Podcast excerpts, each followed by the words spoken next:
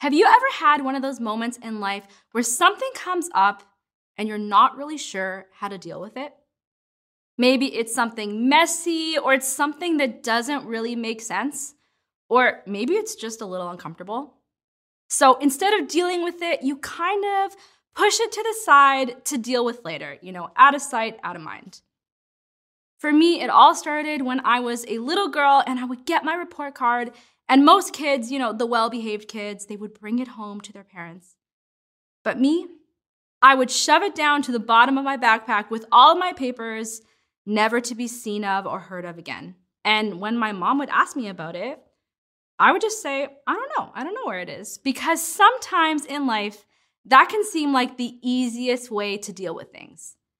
So we can do that with mess or emotions or maybe even awkward conversations. But sometimes we can even do that with the Bible. We can read something that's confusing or controversial, and we can find ourselves in this place where we're not really sure how to deal with it because it doesn't really fit our understanding of Christianity or of Jesus. We've been in a series called Confusing Moments in the Life of Jesus, and today, as we close the series, we're going to be talking about a story that has left a lot of people scratching their heads, trying to figure out just what Jesus was doing here. And as a result, pushing this story to the bottom of the backpack of their lives to be dealt with later. So, why don't we read it together? It's in Mark 7, and I wonder as we read if you can try and see why this story is deemed confusing. Then Jesus left Galilee and went to the north region of Tyre. He didn't want anyone to know which house he was staying in, but he couldn't keep it a secret. Right away, a woman who had heard about him came and fell at his feet. Her little girl was possessed by an evil spirit, and she begged him to cast out the demon from her daughter. Since she was a Gentile born in Syria and Phoenicia, Jesus told her, First, I should feed the children, my own family, the Jews. It isn't right to take food from the children and throw it to the dogs. She replied, That's true, Lord. But even the dogs under the table are allowed to eat the scraps from the children's plates. Good answer, he said. Now go home, for the demon has left your daughter. And when she arrived home, she found her little girl laying quietly in bed, and the demon was gone. Now, did you catch it? Were you able to see how someone could possibly find this story confusing? I actually remember when I first became a Christian and I was learning about Jesus and I was reading the Bible and I came across this story. And I have to admit that I was pretty confused. Because when I read this story, it didn't really match up with the picture that I had of Jesus in my mind. Because I'm not sure if you noticed, but to me, it seems like Jesus is less than eager to help this woman. And I think, if I read that right, does Jesus call her a dog? And why does she have to beg him for a miracle when so many others didn't have to? At first glance, the story is definitely confusing and even offensive. Many Christians and theologians have done their best to try and explain what they believe is going on here in this story. There have been some who suggested that Jesus, he was never being mean. Jesus' tone was kind, not harsh. Where there's others who have suggested that because the word that Jesus uses here in the Greek is the same word for little puppies, that Jesus is actually being playful and calling her a puppy. But despite some of these attempts to try and explain what Jesus is doing here, I still feel a bit unsatisfied with those answers. So I think we need to dig a little bit deeper if we really want to try and figure out what's going on here. In order for us to understand the story, we need to break it down a bit and we need to understand some of the context. As we start this story, we see that Jesus, he wants to get away. And if you don't understand the history of what's going on here, it's possible for us to miss a little detail here. It says that he left Galilee and heads to the north region of Tyre. As the story begins, we see Jesus heads into hostile territory. Now, what do I mean by hostile territory? For us to really understand the story, we need to understand the Jewish people, Jesus' people, They were called to live a pure life before God. So, all of their laws, all the things that they did or didn't do, they were all centered around purity. In fact, the Jewish people had 613 laws that they would strictly follow, all about how to remain pure, or another word for that could be clean. And this was something that they were proud of. This is something that set them apart from others. This is something that made them distinct. And one of the main things that a Jew would not do in an attempt to remain pure was to interact with Gentiles. And maybe you've never heard that word before, Gentiles, but a Gentile is a word used to classify non Jewish people. So when you hear the word Gentile, it's another way of saying a non Jewish person. So there was Jews, and then there was everyone else, Gentiles. So why would a Jew not associate themselves or even interact with a Gentile? Well, at that time, the Jews considered the Gentiles impure. They considered them unclean. And I can't emphasize this enough. This was the issue in Jesus' time. It was so separate. It was like oil and water because associating with, being around a Gentile was compromising your faith. It was compromising your purity because Gentiles were considered unclean. That is the divide here. And so, to the original readers, hearing that Jesus is heading into the region of Tyre, this would have been shocking. This wouldn't have made any sense because this was not the place that a good Jewish person would visit, let alone a rabbi or a spiritual leader like Jesus. And on top of this divide between the Jews and the Gentiles, there was a long history of spiritual and military conflict between the Jews and between the people of Tyre because the land that the people of Tyre were occupying, it rightfully belonged to the Jews. The first century Jewish historian Josephus wrote that Tyre represented the most bitter enemy that the Jews had at that time. So not only is Jesus heading into unclean Gentile territory, on top of that, he decides to go into Tyre, one of the most hated enemies of the Jews.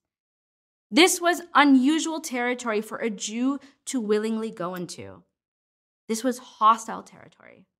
And for some reason, Jesus decides that this is the place that he wants to go to and get away. And it's here, as Jesus is trying to get away, Jesus is approached by a Gentile woman. Now, there's this word again, Gentile. And just like we talked about the Jews and the Gentiles, they don't associate with one another. But what makes this story even more interesting is at that time, according to the cultural standards of the day, men and women would not be conversing in public. It would have been extremely inappropriate for not only a Jew, but a teacher like Jesus to speak with a woman in public, let alone a Gentile woman. This is the moment when something is happening where everybody stops and looks because this would have been so shocking. This didn't and shouldn't be happening. And this woman, she is well aware. She's well aware of Jewish customs that Jews didn't associate with Gentiles. She is well aware of the political conflict and hatred between her people and the Jews. And she is well aware that it is improper for her to approach a Jewish man. She has none of the right credentials to approach Jesus. In fact, everything about her disqualifies her. But she doesn't care. She takes a huge risk. She enters the house without an invitation and she falls down at the feet of Jesus and begins begging him to save her daughter. This is a bold move. And if you read this story in Matthew, it tells us that she didn't ask just one time, that she continued begging and begging so much so that the disciples even asked Jesus to send her away. So, what does Jesus do? Does he answer her prayer? Does he commend her for her boldness? No. Instead, Jesus makes a distinction between the Jews and the Gentiles. He says to her, First, I should feed the children, my own family, the Jews. It's not right to take the food from the children and throw it to the dogs. And I think this is the point in the story where everybody does a little bit of a double take. Like, wait, what did Jesus just say here? Jesus lets this woman know that his main focus while he's here on earth is to take care of the Jews. So, yes, if you know a bit about the Bible, you know that after Jesus was resurrected, the first thing that he did was to tell the disciples to go to all the nations. But first, Jesus' earthly ministry is focused on the Jewish people. And in making this distinction to the women, Jesus refers to the Gentiles as dogs. And I know that we live in this time where people push puppies on their strollers and buy them designer clothes and such. In fact, my mom actually from scratch cooks our dog every single meal. But in Jesus' day, Jews often called Gentiles dogs because they were unclean. They were considered filthy. They would eat garbage, even corpses. And one of the worst insults that you could give to someone at that time was to call them a dog. And yet, this is what Jesus calls this woman. And I think for me, this is the point in the story that I would walk away from Jesus.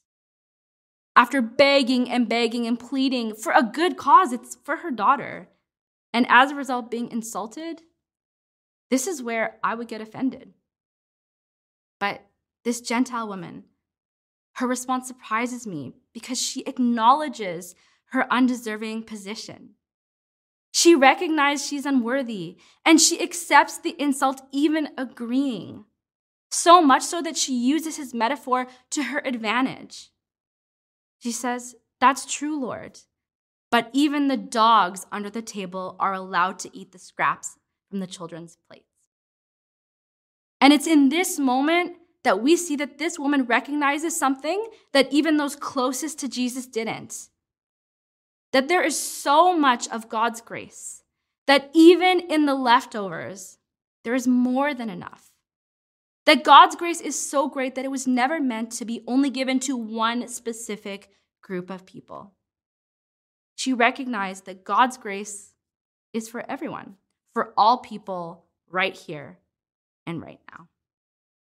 Often, when we read the story, the obvious shocking moment is when Jesus refers to Gentiles as dogs. But I think the other shocking part of the story is this woman's response. It's her pushback to Jesus. It's so bold. And Jesus grants her request. He even says, Good answer. And as a result, her daughter is healed.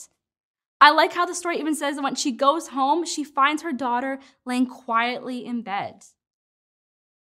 So we've taken a deeper look at some of the context, but it still doesn't really solve the confusing moment to me. There are many suggestions and explanations of what scholars believe is actually happening in this story, but they kind of fit into two categories. So the first is that Jesus is either taken off guard by her response and then grants her request, or that Jesus is being intentionally provocative in an effort to draw out a response from her. And the second answer is likely the correct one.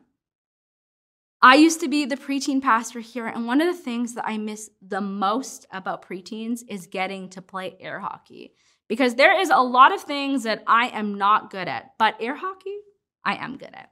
And so I kind of love playing with them because it gives me this confidence boost. And you know, sometimes you have to still show them that even though you're old, you can still beat them. And usually at the beginning of the game, they're so hopeful and confident that they're going to beat me. And watching them through the process of the game realize that that's not going to happen and that they're going to lose is, is a little sad. Sometimes they're trying so hard and they have these cute little eyes. And if they get me on the right day, maybe I would feel a little bit bad. So sometimes I do this thing where I try to set them up. I send the puck a little bit slower than normal, right in the center. I don't try so hard to block the net, and I set them up so that they can try and get a goal.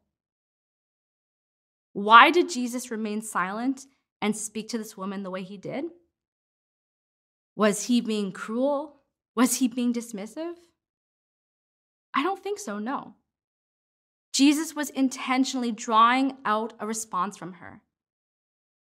But why? To put this woman's faith on display for the disciples and for all of us to see. So he sets this woman up kind of like a slow puck in air hockey or a slow pitch softball so that she can take her bat and knock it out of the park. And still, thousands of years later, we talk about this woman and her great faith. Jesus intentionally draws out a response from her and puts her faith on display. So, what is great about her faith?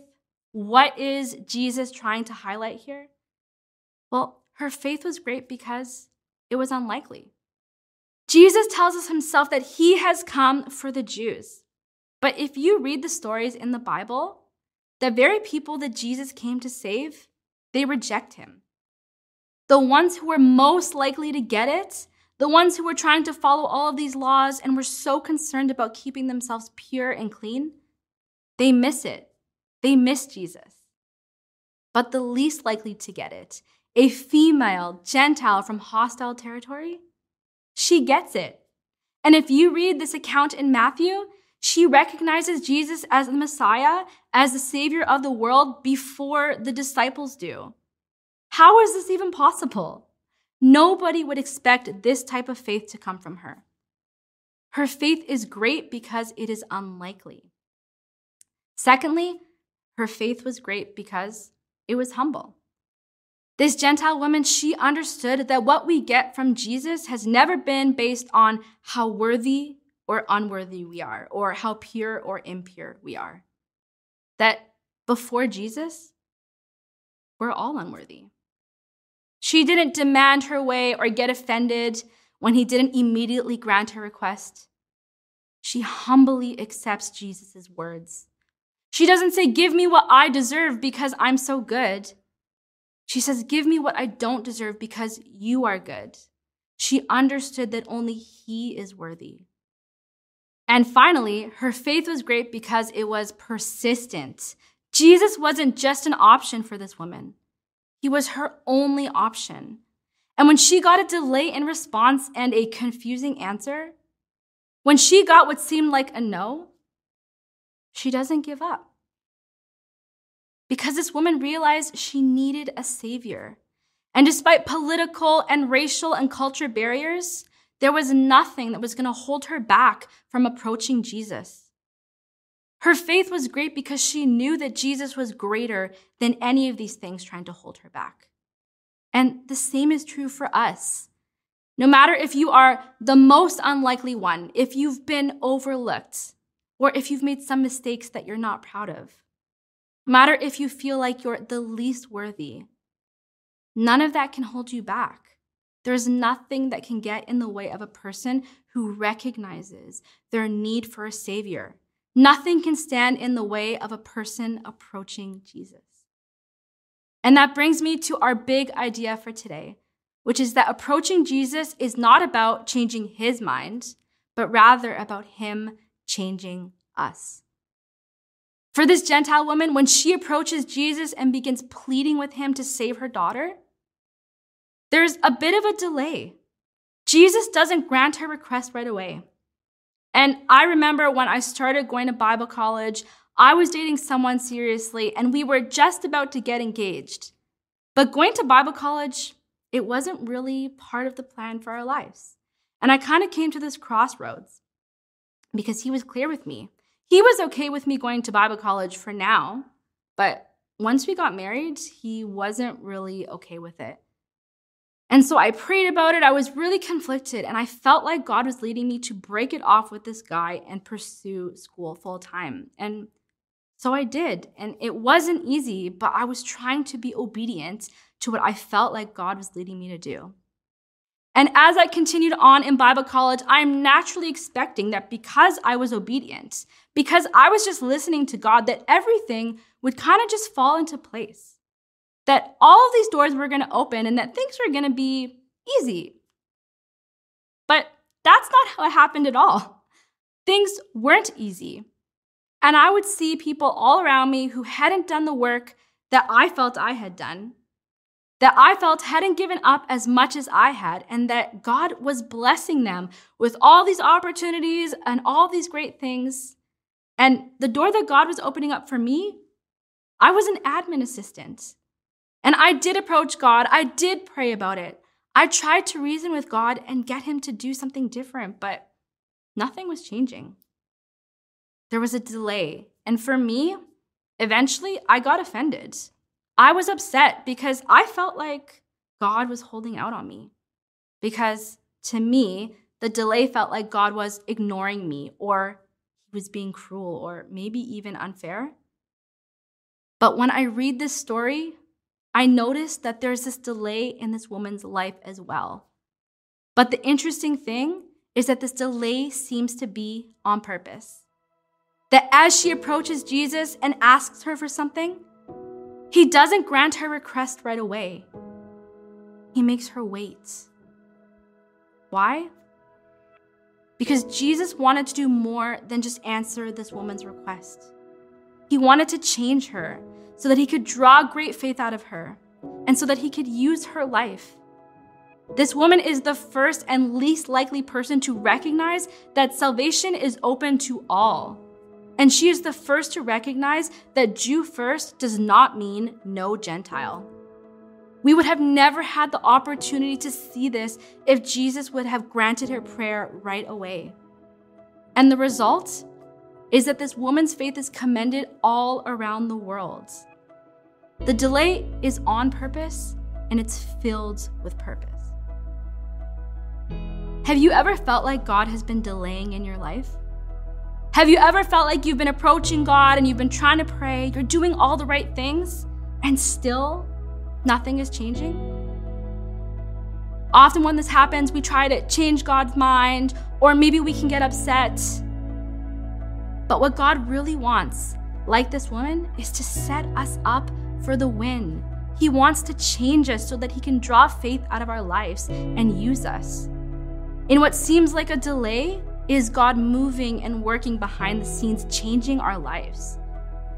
And we might not realize this, but we actually have a choice that in the delay and in the confusing answers, we can be offended, we can be upset, or we can sit at the feet of Jesus like this woman, and in the delay, let Him transform and change our hearts and lives. Because approaching Jesus is not about changing His mind, but rather it's about Him changing us. Why don't we pray together? Maybe you're watching today and you haven't yet made a decision to say yes to Jesus. And I want to give you that opportunity today to accept the gift of forgiveness and invite Jesus into your heart. Or maybe you're here today and you're listening and you felt that. You felt like God has been delaying in your life. But I want to encourage you that the delay is filled with purpose and it is on purpose. That God is not ignoring you, that He is not cruel. He is faithful and He's working things out in your life. And so, if either of those are you today, why don't you agree with me as I pray? Jesus, today, I want to take the opportunity to say yes. I want to say yes to you. I want to invite you into my heart, into my life, and I accept your gift of forgiveness. God, I want to turn away from the things that I've been doing from my old life, and I want to turn towards you. I pray that you would fill me with your peace and with your love. And God, I also pray that today, in the waiting, in the delay, in the uncertainty, that you would help me trust you, that you would help me not draw away from you, but continue to move towards you. And so, Jesus, I pray that you would help me to trust you in the waiting, that you would help me to trust that you are working out all things for my good and that you are faithful. In Jesus' name, amen. If you prayed that prayer with me today, the best advice that I can give you is to text the number on the screen. Someone from our pastoral staff is going to text you back and see how we can best serve you or get to know you in any way. Thank you for being with us today, and we'll see you next time.